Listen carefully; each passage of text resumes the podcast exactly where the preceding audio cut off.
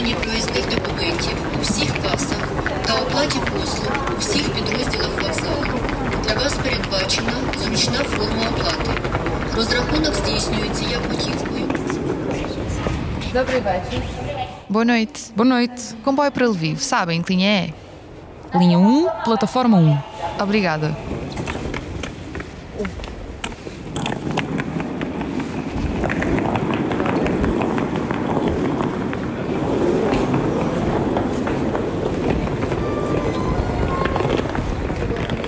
Comboio é a forma mais prática e segura de viajar pela Ucrânia. Depois de vários meses a morar aqui e a andar de um lado para o outro, parece que os conheço a todos e que os comboios são a minha segunda casa. Mas este em Odessa é o maior que já vi. É enorme, tem 20 carruagens. A minha é a número zero, a última. Cada carruagem mede cerca de 25 metros, ou seja, andei 500 metros para lá chegar. Meio quilómetro de comprimento de comboio mais a locomotiva. Entrei na carruagem. Tudo muito escuro. Era de noite e praticamente não havia luz e parecia tudo muito velho. Depois percebi que não só parecia velho, como efetivamente o era. A minha companheira de compartimento andou em carruagens exatamente iguais há mais de 50 anos. Para ela foi uma viagem no tempo.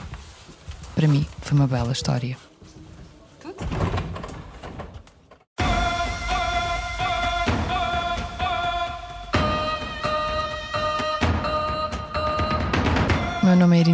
E este é o meu manual de sobrevivência, um podcast narrativo sobre o dia a dia num país em guerra.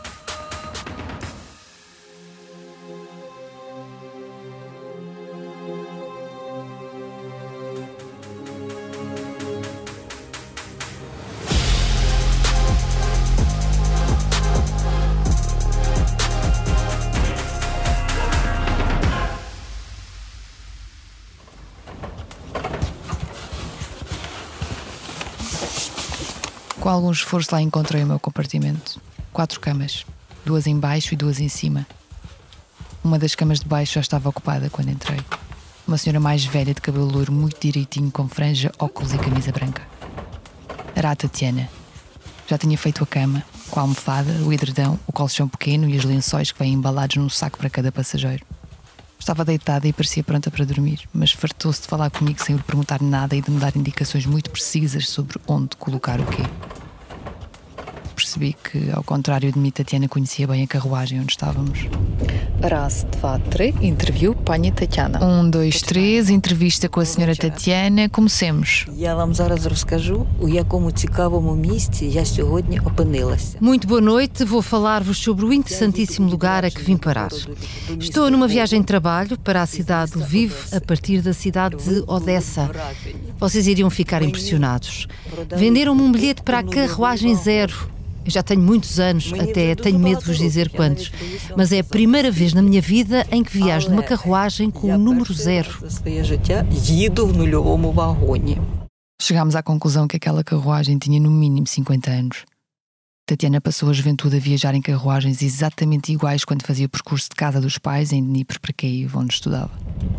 Це було як, е, як це сказати, подорож у минуле. Parece uma viagem no tempo. Eu conheço tudo. Eu encontrei à primeira a luz individual do compartimento. Ainda que estivesse bastante escuro, fui automaticamente ao sítio certo. Já outras pessoas que entraram a seguir demoraram imenso tempo a encontrar onde se ligava a luz individual. o compartimento era em tons de castanho, com plástico a imitar madeira colado nas paredes com camas revestidas de pele pintada de cinzento, com prateleiras individuais tapadas com rede para objetos pessoais. Uma mesa comum entre as camas de baixo, pouco espaço, mas confortável. Tudo na maia uh. Aqui não há fichas elétricas, aqui não podes pôr o telemóvel a carregar. Mas eu lembrei-me que antes havia fichas nos corredores. E agora, assim, na diagonal do meu compartimento, há uma ficha. E para que é que havia fichas nos corredores? Hum? Vocês não sabem, mas antigamente os homens que eram mandados em viagens de negócios traziam máquinas de barbear elétricas.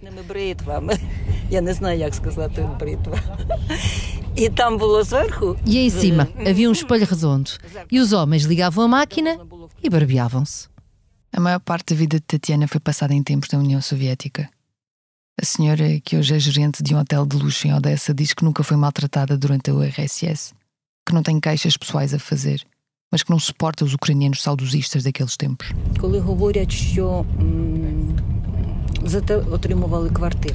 Dizem, ao menos recebíamos apartamentos. Mas ninguém fala sobre quanto é que tinham que trabalhar por causa desse apartamento O que tinhas que dar de ti. Quantos impostos tinhas que pagar. А головне, Mas o mais importante, tinhas que ser leal ao regime e todos os teus pensamentos e as tuas críticas ou desacordos para com algumas decisões tinhas que guardar bem ao fundo do bolso. E se fosses falar com alguém sobre isso, só poderia ser com pessoas muito próximas e alguns na cozinha. міг щось сказати, то це тільки своїм рідним близьким і десь на кухні. Contou-me que a maior parte das coisas, como comida, roupa ou mesmo o acesso à universidade, só se conseguia com cunha. Е, По блату. Тоді казали по блату. Е, Майонез по блату. Poblato. Na altura dizia-se poblato. Maionese? Poblato. Бути O que significa poblato? Poblato significa que tinhas que ter algum conhecido que, em troca de alguma compensação, não tinha que ser uma compensação grande, poderia até ser uma troca de favores mas depois essa pessoa podia arranjar-te, por exemplo, uma lata de ervilhas para a passagem de ano. Tatiana achou estranho alguém interessar-se pela história de vida de uma simples mulher, como ela disse. Mas depois entusiasmou-se e partilhou comigo histórias de como o pai dela sobreviveu aos campos de concentração nazis, como a mãe sobreviveu aos ataques do Exército Vermelho à aldeia onde morava. E depois tocou num tema que percebi ser muito doloroso. O irmão mais velho de Tatiana era pró-russo. Aliás, não só era pró-russo, como morava efetivamente na Rússia e considerava-se russo. Quando a URSS caiu, ele trabalhava como médico no exército soviético e depois acabou por ficar lá. Apoiou a anexação da Crimeia e ligou à irmã no início da invasão em larga escala, em fevereiro de 2022, a dar-lhes parabéns e a dizer que finalmente Moscou ia salvar os ucranianos. O Humano Paula Planca e Caiu-me o queixo. E eu disse-lhe: Vocês vivem na merda e querem que todos vivam assim. Vai para o caralho. Eu disse-lhe: Isto vai ser vossa responsabilidade coletiva. Foram vocês que criaram este monstro, não fomos nós. Ele nem pediu desculpa. Ele acha que, bem, aquela propaganda deles revira os pensamentos de tal forma que eles perdem o bom senso. Ele disse-me: Eu tenho a certeza que o Biden e o Putin já devem ter dividido a Ucrânia ao meio. Nessa altura caiu-me tudo outra vez. Eu disse-lhe: não quero ouvir mais nada, nem consigo aceitar que temos os mesmos pais. Estou a estranhar-te muito com esse tipo de conversas. E até hoje, continuamos sem falar.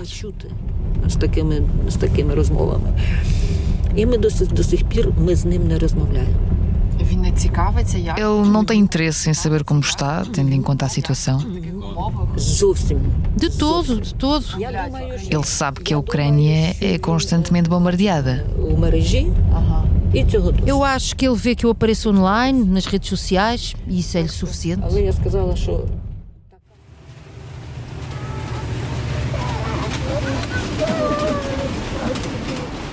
Em Lviv não me demorei muito. Tratei rapidamente do que tinha a tratar e antes de voltar a enfiar-me no comboio fui jantar ao meu sítio preferido naquela cidade do nordeste ucraniano. O restaurante Kreivka. A palavra Kreivka significa esconderijo. E este restaurante tem uma enorme cave labiríntica escondida em pleno centro. O sítio foi usado como esconderijo por rebeldes do exército ucraniano na década de 20 do século passado. E mais tarde por membros do exército insurgente ucraniano entre as décadas de 40 e 50. Quando se chega ao sítio, a porta está fechada. Não tem nenhuma indicação do que é. Tem de se bater à porta. Um homem, fardado de soldado, abre e o visitante tem de dizer uma palavra passe. Se não acertar, não entra. Glória a Jesus Cristo! Não! Lutai que vencerás! Não! É mais uma tentativa.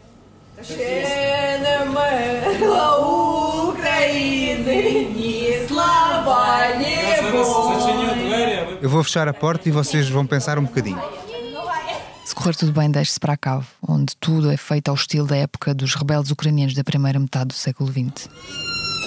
O que é que é preciso dizer? Meninas, tem que se dizer glória à Ucrânia.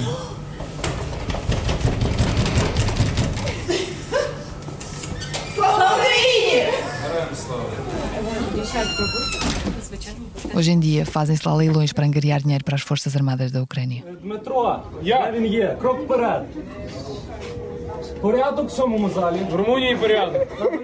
Os músicos andam de sala em sala a cantar canções tradicionais ou melodias antigas com letras adaptadas à guerra de agora.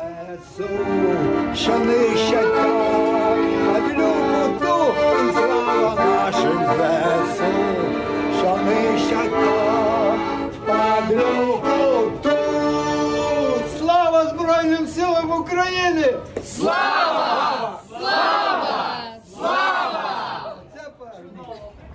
Quando saí do restaurante, apanhei a sirene a soar. Era a sirene de fim de alerta.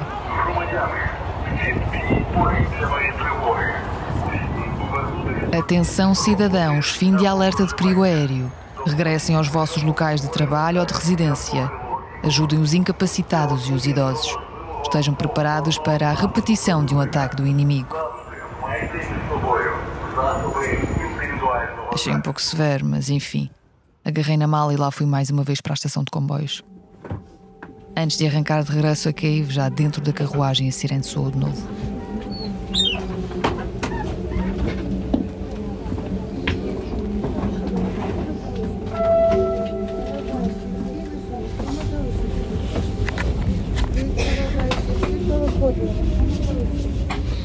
Acompanhantes saíram todos?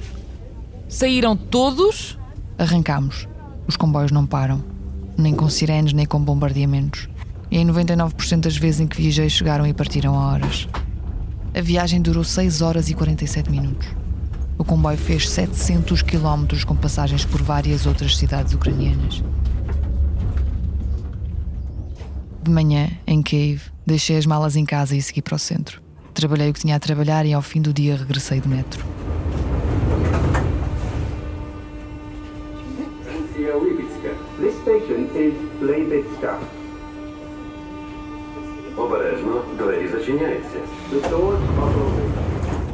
Ao subir as escadas rolantes para sair da estação, comecei a ouvir uma música que conhecia.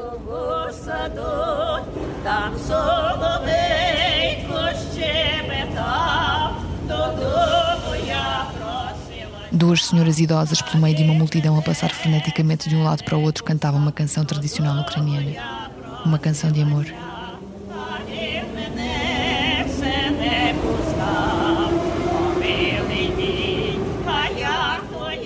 Uma delas segurava um saco, onde quem passava deixava as esmola que queria ou que podia. Sofia e Ina. Pedi para estirar uma fotografia. Esconderam o saquinho e sorriram. Estas senhoras recebem 4 mil grivnas de reforma. Isso são cerca de 100 euros.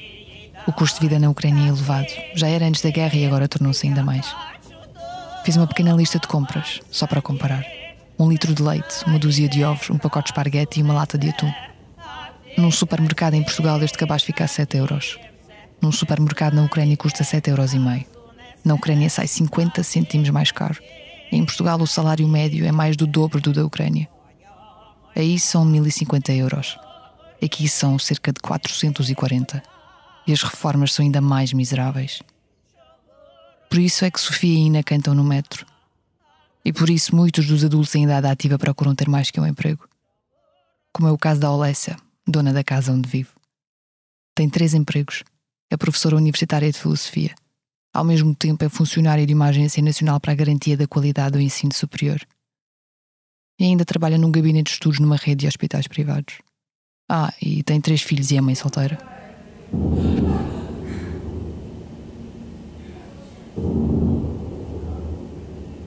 Já em casa, cansada das viagens, foi acordada pela filha adolescente da Olessia. Tinha soado a sirene e já se ouviam explosões.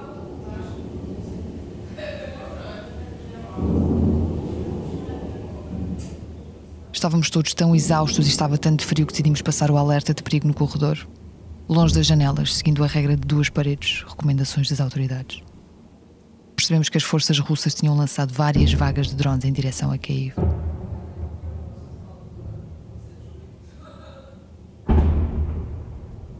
No corredor metemos uma manta no chão com almofadas do sofá para ficar mais confortável e lá ficámos. Як цей звір називається по-українськи? Como é que se chama este animal em ucraniano? Mostra. Bobar. Бобер. Бобер. Вони сплять. е, Eles dormem de mãos dadas com o par para não se perderem. Não, isso não é um bober, é um. Ai. Capivara? Бобер це Não. на землі, а це в воді. Bober está em terra. Este animal está dentro d'água. Це видри. Видра? Так. Sim, é isso, Vedra. Português que é lontra. Em português é lontra. Lontra. O que é uma lontra? Vedra.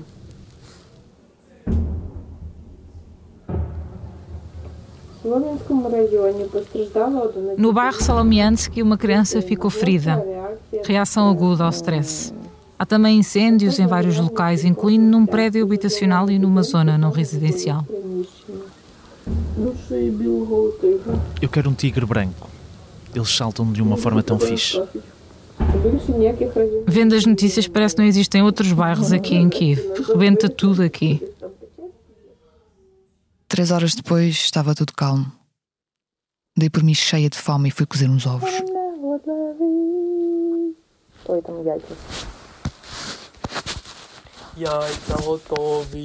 Os ovos estão prontos! Assim que ia atirar a panela da placa, uma explosão.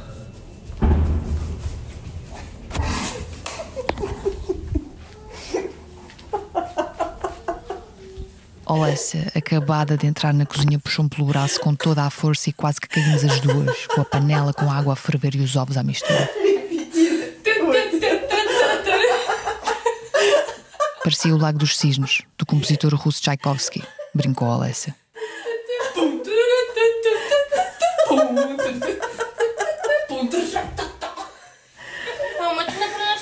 Mãe, não trouxeste as gomas? Там сталося. Aconteceu lá uma coisa. Побігли звідти. E vocês fugiram? Так. Sim. Àquelas horas da madrugada, com tantas noites mal dormidas e com a ansiedade acumulada por causa das explosões, a reação ao risco não é a melhor. E isso é muito perigoso. Os ucranianos estão a caminhar para dois anos de guerra em larga escala. Ninguém sabe quantos mais isto vai durar. Mas uma coisa é certa: quem aqui vive não se pode dar ao luxo de ficar cansado.